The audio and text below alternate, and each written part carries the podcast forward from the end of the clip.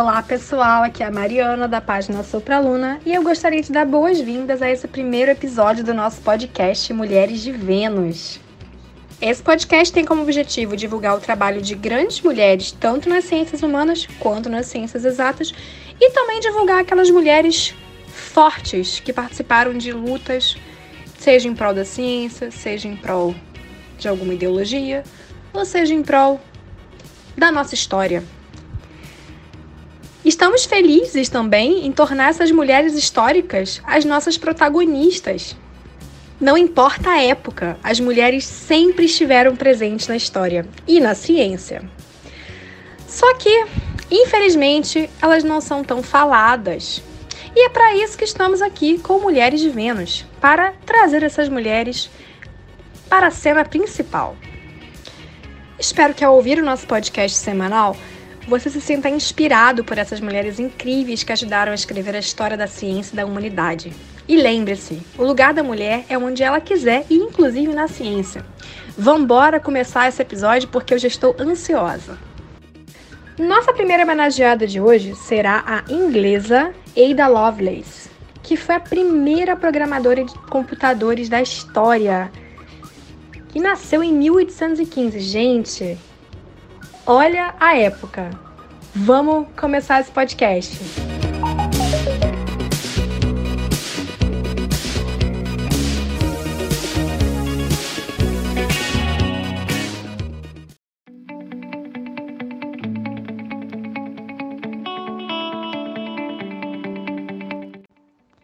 Oi, pessoal. Eu sou a Dani do Planeta Inusitado. Tudo bem com vocês? É um grande prazer fazer parte da equipe aqui das Mulheres de Vênus, é, abrindo um podcast, o primeiro podcast aqui da gente, com o convidado Rogério, do Astronauta Urbano, e com essas mulheres maravilhosas aí, que vocês já conhecem no Instagram ou no YouTube. É, enfim, eu estou muito feliz de poder fazer parte aí da equipe da Mari, do Supraluna. E Vamos, vamos aí com esse projeto maravilhoso de divulgar é, o nome dessas mulheres maravilhosas, né, que contribuíram de alguma forma para nossa história, tá bom? E eu vou trazer para vocês um pouquinho da infância da Ada Lovelace, que é o nome da nossa mulher homenageada.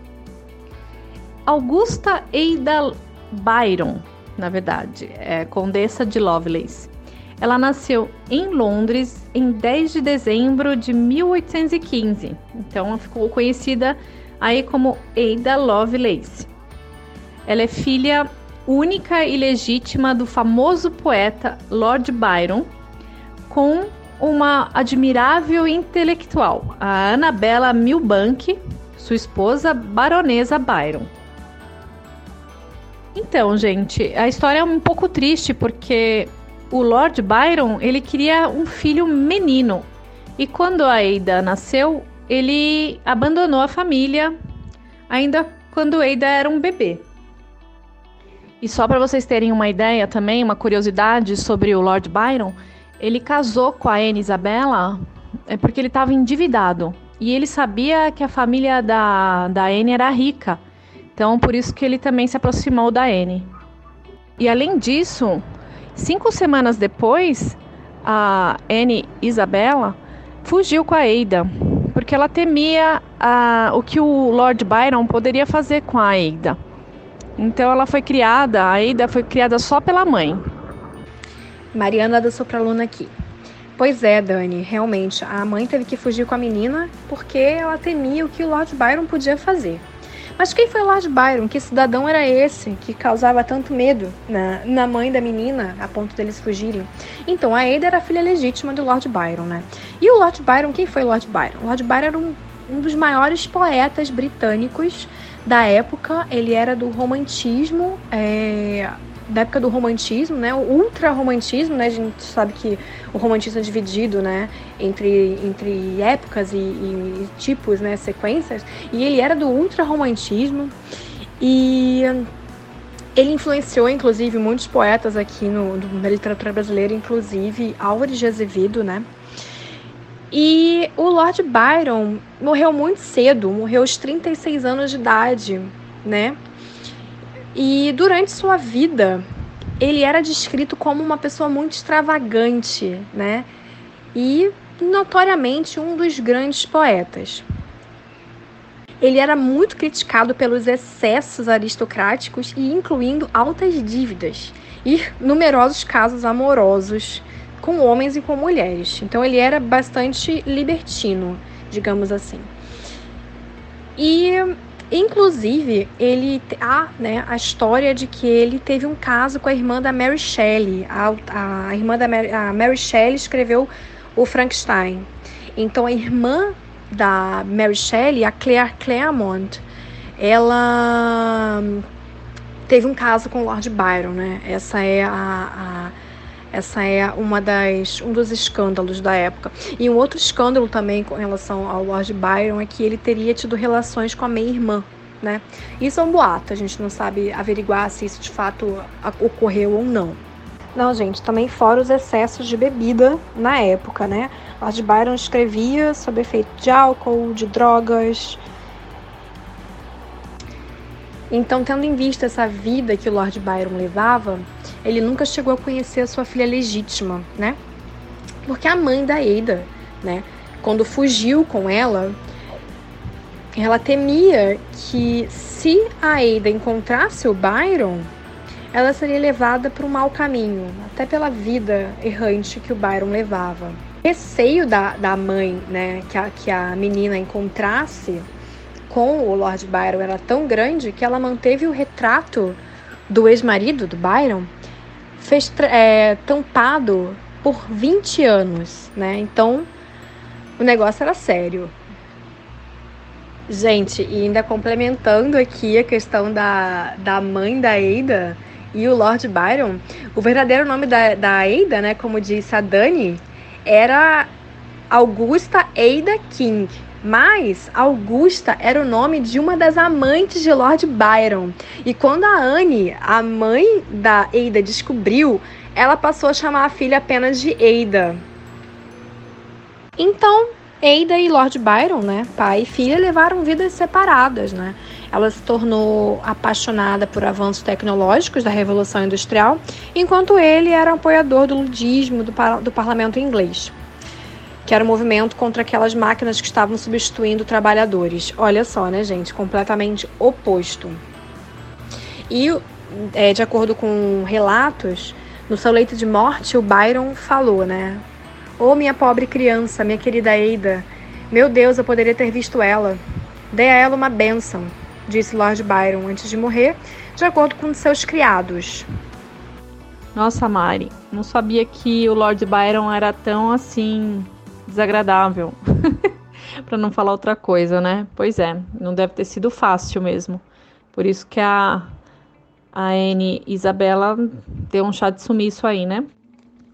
A mãe preocupada então com a educação da menina, ela desde pequena é, quis trazer para perto da Eida uma educação rica em conhecimento. Então, ela promoveu o interesse pela matemática e pela lógica na filha, e assim é, Eida se encantou com esse tipo de aprendizado e se tornou na mulher que ela se tornou, né?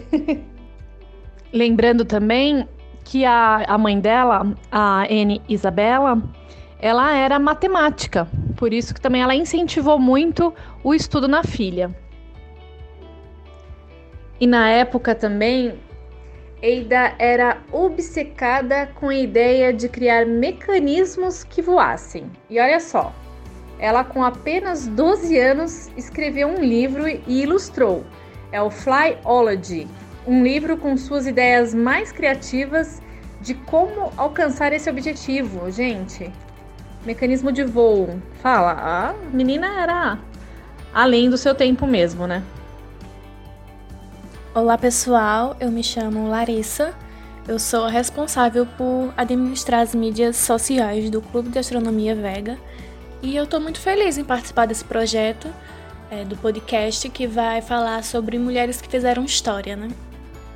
Uma das coisas que eu acho interessante, Dani, na história de Ada, é que foi justamente a mãe dela que não só apoiou a, a filha a seguir uma, uma carreira, uma vida científica, como também incentivou, né? Uma coisa que na época em que elas viveram era um absurdo mulher sequer estudar, quanto mais estudar ciência. E a mãe dela ter sido a principal é, incentivadora para essa carreira dela, eu acho que é uma das coisas mais é, bonitas que eu acho na história de Ada. Principalmente porque muitas pessoas se referem a Ada como uma mulher à frente do seu tempo. E não é só ela, né? A mãe dela também é, foi muito à frente do, do tempo dela, por ela própria ter interesse na, na, na área da ciência, como incentivar a filha desde cedo a seguir é, essa vida. Fala pessoal, aqui é o Rogério do Astronauta Urbano, se sentindo honrado, lisonjeado de ser o primeiro convidado aí desse grupo maravilhoso aí das mulheres de Vênus que vai explicar, que vai contar a história de muitas cientistas, né? Que deixaram a, a sua marca na história da ciência. E vocês estão de parabéns por esse projeto, viu? De parabéns mesmo.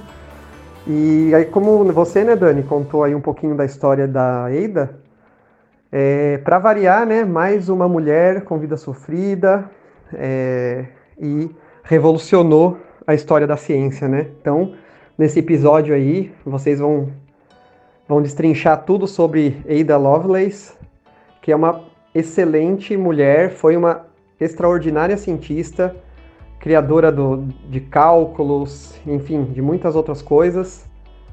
E muito obrigado mais uma vez por participar aí desse episódio com vocês. Oi, Rogério, que é Mariana da Supraluna. Primeiramente, eu que agradeço você por ter aceitado participar do nosso primeiro episódio do podcast. Estamos aqui abrindo nossa sequência de discussões né, sobre as mulheres que fizeram história. E de fato, sim, a Ida foi mais uma mulher que teve uma vida muito sofrida. E isso deve-se né, a, a, essa quebra de padrões da sociedade, né? Antigamente, o que, se que esperava-se de uma mulher era justamente né, que ela ficasse em casa, cuidando do seu casamento, do seu marido, dos seus filhos, das atividades domésticas, enquanto a ciência era deixada para os homens. Né? A ciência era sempre deixada para a figura masculina, como se né, as mulheres não pudessem fazer parte disso, porque cada um tinha o seu papel social. E quando, a, a partir do momento que uma mulher decide que não, meu papel social pode ser o que eu quiser, eu quero fazer ciência.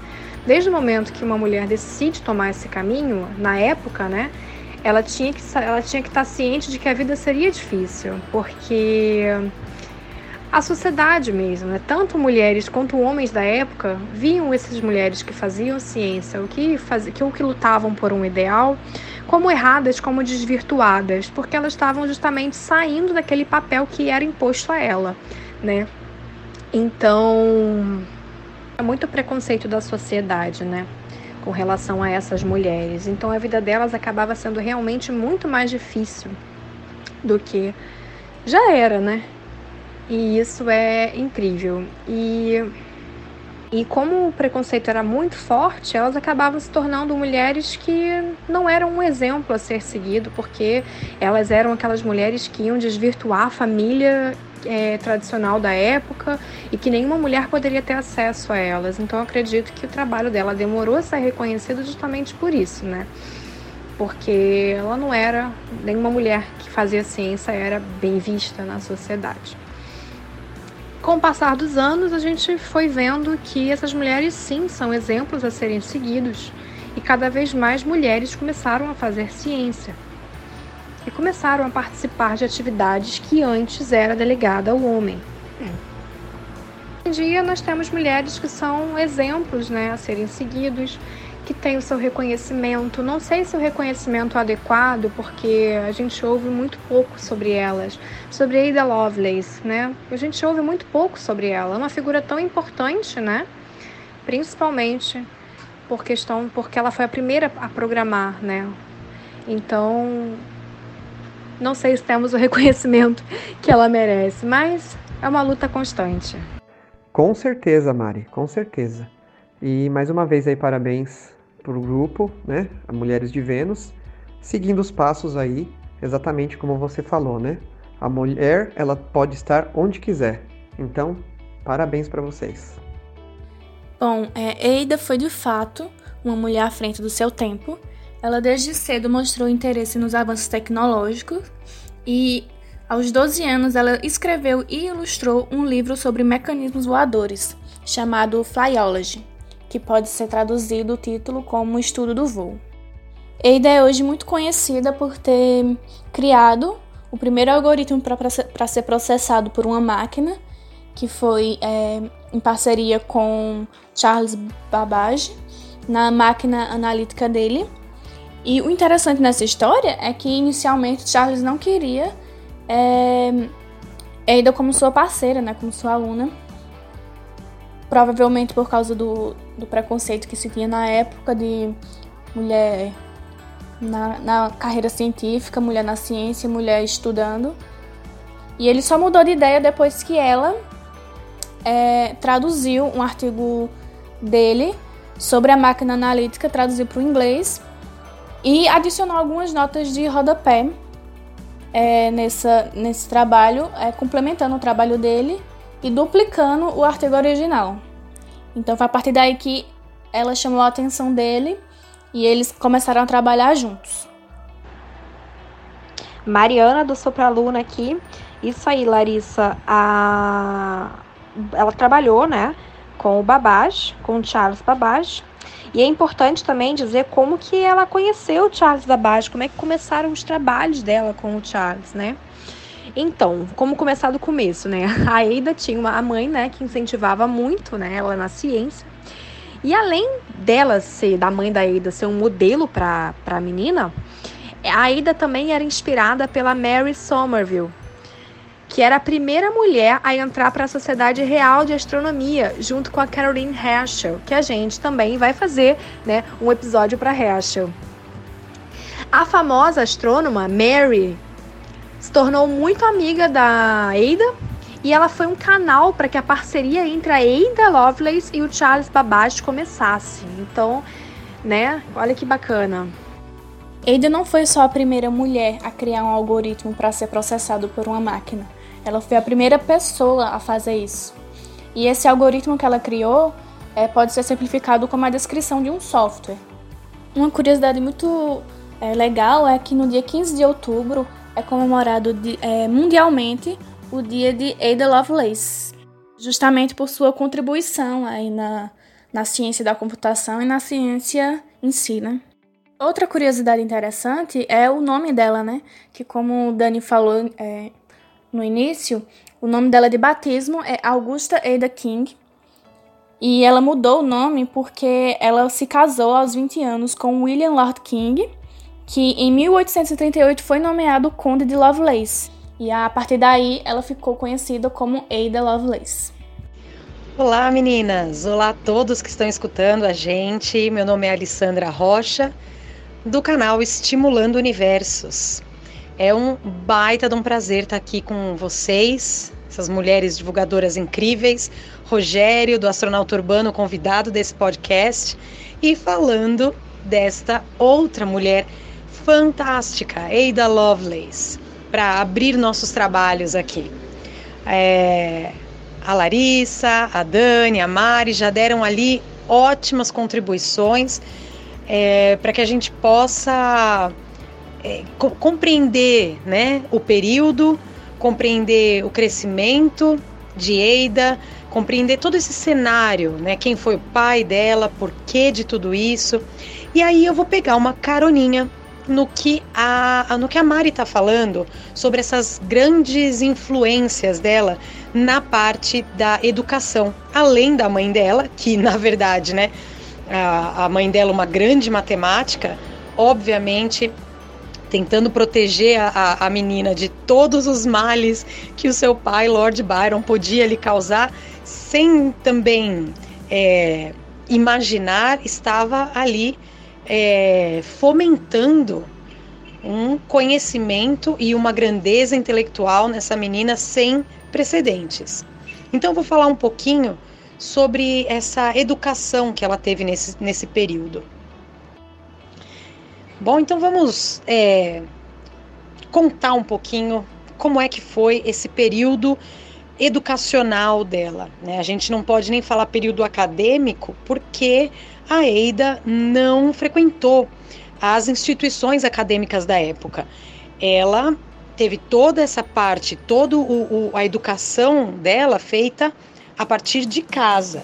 Né? A gente já falou aqui várias vezes como a mãe dela, uma grande matemática, como ela era protetora desse entorno, né, da, da Eida, é, temendo muito que ela pudesse ter algum tipo de desvio de conduta, como se ela não quisesse ver repetido mesmo o relacionamento que ela própria teve com o pai da Eida, né, o Byron.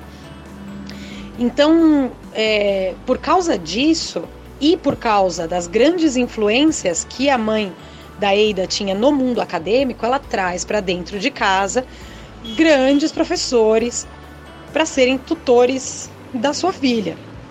E eu vou destacar aqui dois tutores que formaram as bases da, é, do desenvolvimento intelectual da Eida, claro, além da própria mãe dela, né?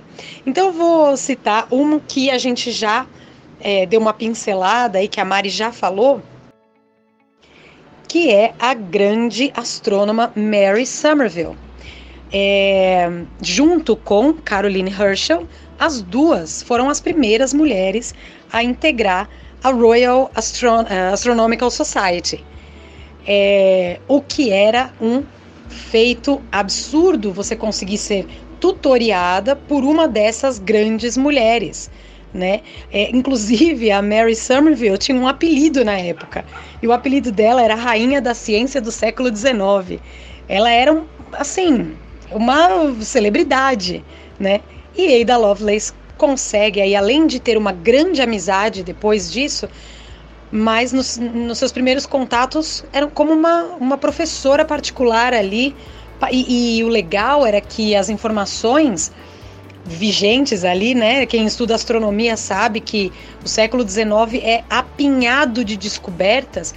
Tudo circulava entre eles, inclusive Eida tinha acesso também a essas novas pesquisas e descobertas. O outro tutor que ela teve, que também era uma celebridade do momento, era o matemático Augustus de Morgan. O, o, esse matemático, ele era professor na Universidade College London é, mas a formação dele todinha foi na grande uh, faculdade Trinity da Universidade de Cambridge. Por ali, né, gente, a gente já viu passar tanta gente, desde Isaac Newton e até os nossos dias atuais, o grande Stephen Hawking, né? Então, é, Augustus de Morgan foi tutor de matemática da Ada e o mais legal é que esse, é, esse professor ele tinha grandes estudos na área da matemática filosófica. Ele tinha um grande estudo na parte de simbologia da, da aritmética. Muito interessante, porque Eida também desenvolve depois uma predileção pela, pela metafísica. Quer dizer, é, Metafísica seria um estudo filosófico que une mente e matéria. Então ela conseguia, é, na sua mente criativa, e isso dizem que é a herança de Lord Byron, é, ela conseguia transformar toda a observação do mundo real em algo é, abstrato, que a matemática dela, o estilo de cálculo dela, exigia que fosse assim muito interessante esses vieses, né, dela. Muito bem lembrada, Alessandra. Essa visão que ela tinha da ciência poética levou ela a fazer perguntas sobre a máquina analítica de Charles e a examinar como os indivíduos e a sociedade se relacionam com as tecnologias como uma ferramenta de colaboração, coisa que até então ninguém tinha essa visão sobre é, máquinas especificamente a máquina analítica, né? Que o próprio Charles só imaginava que ela seria apenas um, um, um computador de que faz apenas cálculo, que era o que se tinha na época até então. E foi essa visão dela que fez ela criar esse algoritmo para fazer a máquina ser mais do que do que o pessoal da época dela estava acostumado. Ah, e teve uma coisinha que eu esqueci de falar da nossa querida astrônoma Mary Somerville, a tutora de Ada Lovelace. A primeira assinatura da petição do parlamento inglês é, para as mulheres terem direito a voto foi de Mary Somerville. Ela foi a primeira a assinar, dada a importância dela no, nas decisões políticas daquela época. Então, imagina a influência não só na área científica que a astrônoma Somerville teve na, na educação de Ada Lovelace, mas também essa ideia de da luta das mulheres para se colocarem e serem o que desejam ser. Pois é, né, Alessandra? É... Nossa, essas histórias aí, você, você percebe que no século XIX, mesmo ah, as mulheres ah, cientistas não tendo um espaço, o espaço que elas mereciam, né? Mesmo assim, os cientistas, os homens, eh, tinham que engolir seco, né? Com os feitos que essas mulheres cientistas faziam na época, né? Foi que nem o episódio que lá na, do essa tal de ciência que a gente falou sobre Marie Curie, né? No encontro de na, no encontro de Solvay na Bélgica, né? A foto de todos aqueles cientistas que eu falei que é a foto mais inteligente de todas, né? Que são é, Planck, Einstein, uh, Heisenberg e tá lá Marie Curie toda plena na foto. É, mesmo na, nessa época é, a mulher não tendo o espaço necessário, essas, essas cientistas faziam os homens engolir seco, né? Isso que, é, isso que é muito, isso que é muito legal, isso que é muito legal mostrar que nem a Mari falou, mulher tem que ficar onde ela quiser e desde aí elas já provavam isso daí. Muito bem, muito bem mesmo. Infelizmente, os homens só engoliam a seco quando eles não conseguiam esconder a participação das mulheres, né? A gente tem aí na história muitos homens que fizeram isso, um deles muito famoso, chamado Albert Einstein, que não deu os devidos créditos a, a Mileva, que até então era sua esposa, na participação dela nos artigos dele. Então, quando os homens não conseguiam esconder, é que eles engoliam a seco porque realmente não tinham o que fazer. Mariana da Sopraluna aqui.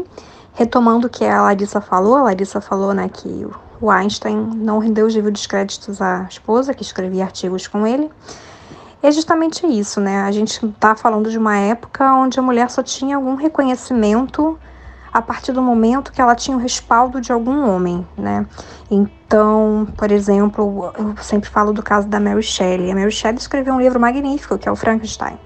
E ele, na época, foi considerado tão magnífico, mas tão magnífico, que ninguém acreditava que era ela que tinha escrito, mas sim o marido dela, né? O Shelley. Então, é, o livro, na verdade, foi condicionado. Para você publicar esse livro, falaram para Mary Shelley, você vai precisar falar com seu marido que escreveu, porque isso aqui não foi você que escreveu. Né? Então, Mary Shelley a gente vai ter um episódio só para ela mais para frente, estou dando uma pinceladinha aqui para falar sobre isso. E, e assim, ela só teve reconhecimento, ela levou anos para reconhecer, para reconhecerem que o trabalho era dela e não do marido dela, porque todo mundo desconfiava. Como assim uma mulher escreveu também assim, né? Então, é, era isso. Então, assim, é sempre essa necessidade de, de, de, aprovação, né? Ela só teve o livro publicado, né? Porque o marido teve que fazer um prefácio, teve que reconhecer, de certa forma, que participou na obra, né? Então ela conseguiu esse reconhecimento, mas porque ela tinha um respaldo masculino por trás. E a mesma coisa acontece em outras áreas, né? Outra, outra, por exemplo, a Ada Lovelace, né? Todo mundo quando pensa em computação pensa no Alan Turing, né? Só que na verdade o Alan Turing mencionou a Ada Lovelace. Então, provavelmente, naquela época, só, tomaram, só, só se tomou conhecimento do trabalho da Ada a partir da voz de um homem, né? Então é como se, se eles estivessem falando, não, esse trabalho aqui é confiável, eu, homem, estou falando. É como se precisasse sempre de uma aprovação. Né? Então isso é importante também de dizer, porque a gente vê muitas mulheres na história que passam por isso. Com toda certeza, Larissa, você disse tudo. E olha que Albert Einstein não era um dos mais uh, restritos nesse ponto, né? Tanto que nesse encontro de Solvay, ele até falou para Marie Curie né? Para ela não se envolver com os trolls que a ignoravam, né? Então ele fez uma amizade com ela lá, um dos poucos que fizeram, né?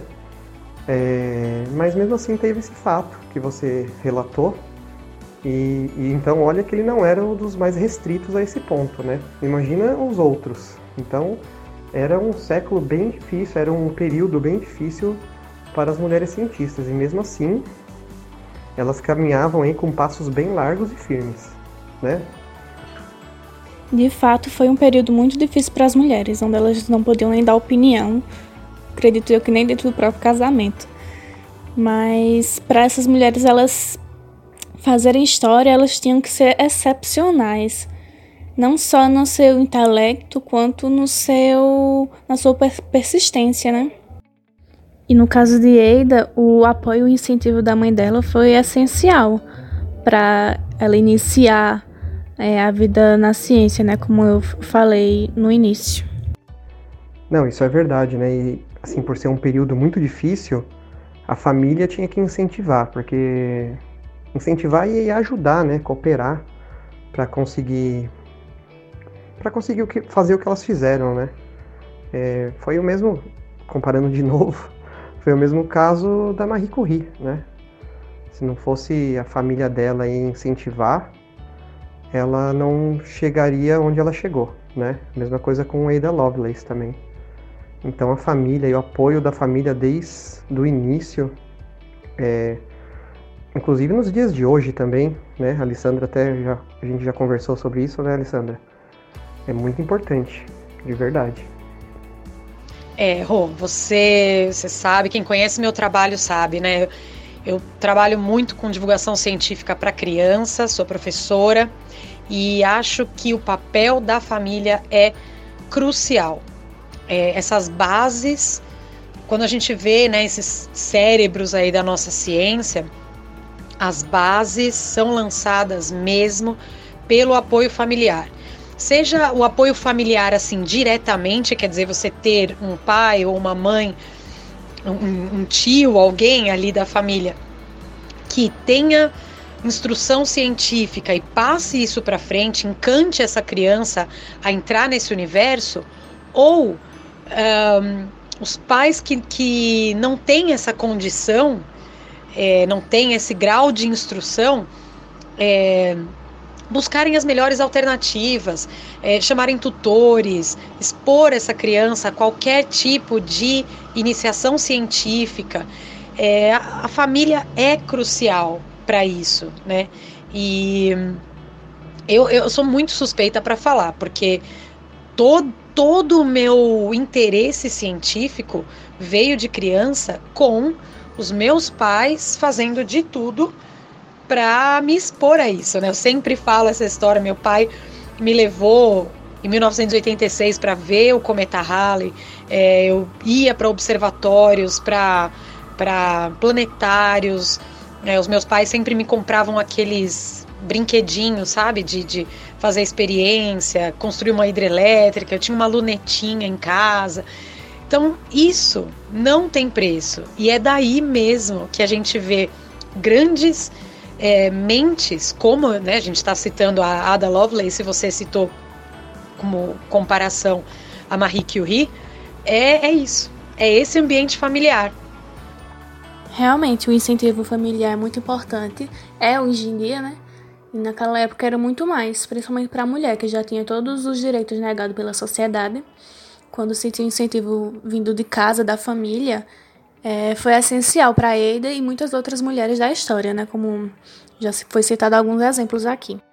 Mas voltando a falar sobre a vida de Ada, né?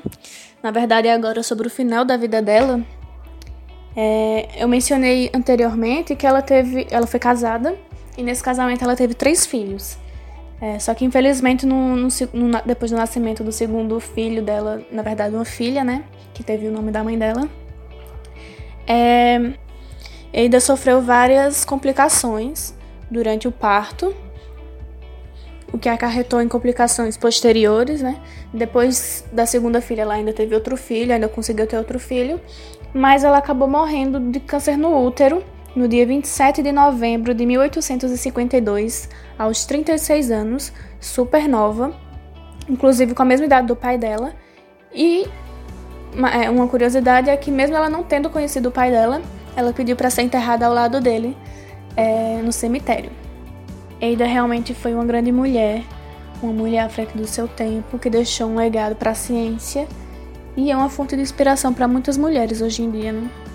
Nós falamos aqui é, sobre a visão que ela tinha é, de uma ciência poética e eu queria é, citar uma frase dela aqui que eu achei muito bonita e que eu acho que representa bastante essa mentalidade que ela tinha sobre a ciência poética. Ela disse: Sou mais do que nunca a noiva da ciência. A religião para mim é ciência e a ciência é religião. Essa frase me diz muito de quem ela foi, sabe? Eu acho que representa muito ela por ela ter sido desde cedo ensinada pela mãe dela sobre a ciência, por ela ter escolhido seguir esse caminho e por ter feito é, história, que infelizmente foi reconhecida um pouco tarde pelo trabalho dela, mas que hoje todo mundo sabe é, quem ela foi e o que ela fez. É, pois é, meninas. A Ada Lovelace morreu de câncer de útero, né? Aos 36 anos de idade. Mas o seu legado é mais vivo do que nunca. Mais vivo do que nunca.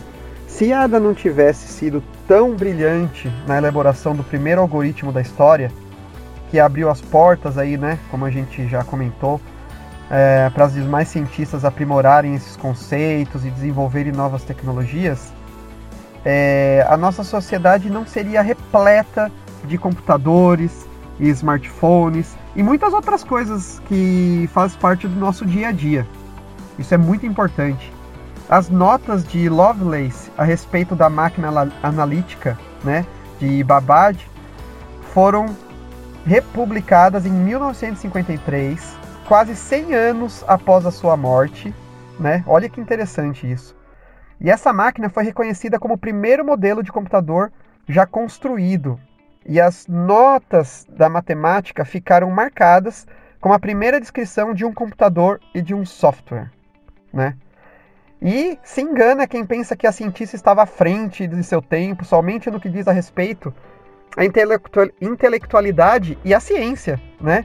Ao mesmo tempo que ela se investia em seus estudos e carreira, Lovelace também costumava a beber e jogar. Né? Hoje esses hábitos são normais para homens e mulheres, né? mas eram muito incomum para as mulheres da época. Portanto, Ada Lovelace, de certa forma, foi a pioneira do movimento feminista, mesmo sem ter essa pretensão. No entanto, ela não foi reconhecida durante o seu tempo de vida. Isso é muito injusto, como muitos outros cientistas, pintores, né? O seu reconhecimento como pioneira da computação só surgiu após Alan Turing ter feito a referência a seu trabalho. Isso mesmo, Turing é aquele conhecido como pai da computação moderna. Foi um matemático e cientista britânico, né? E responsável por formalizar o conceito do algoritmo criando a máquina de Turing, né? Que é aquele, que é aquele experimento incrível, né? Com um humano e uma máquina que abriu as portas aí para a invenção dos computadores que utilizamos no dia de hoje. Então, pessoal, é, Ada Lovelace deixou seu legado de forma peculiar e esplêndida. Maravilhosa. Mariana do Sopraluna. Gente, que baita legado, né? Que baita legado a Ida deixou pra gente. Não foi uma vida fácil, não foi uma época fácil e ela conseguiu deixar uma contribuição magnífica para a história da computação, como o Rogério falou para gente, né, sobre o legado da Ada. mesmo com esse legado, mesmo com essas, com essas contribuições que a Ida nos deixou, eu ouso dizer, né, arrisco, que vocês que estão nos ouvindo provavelmente ouviram muito pouco sobre ela ou até mesmo nada. Ou quantas vezes vocês já ouviram histórias de mulheres na ciência? Ouviram pouco? Ouviram muito? Como eu sempre digo, as mulheres sempre estiveram na ciência. No entanto, elas não tiveram seu trabalho divulgado como deveriam. Por isso, eu desafio você a propagar essas informações, a divulgar para o seu amigo, para o seu colega, na sua universidade, na sua escola. Falem mais dessas mulheres, tragam elas para a cena.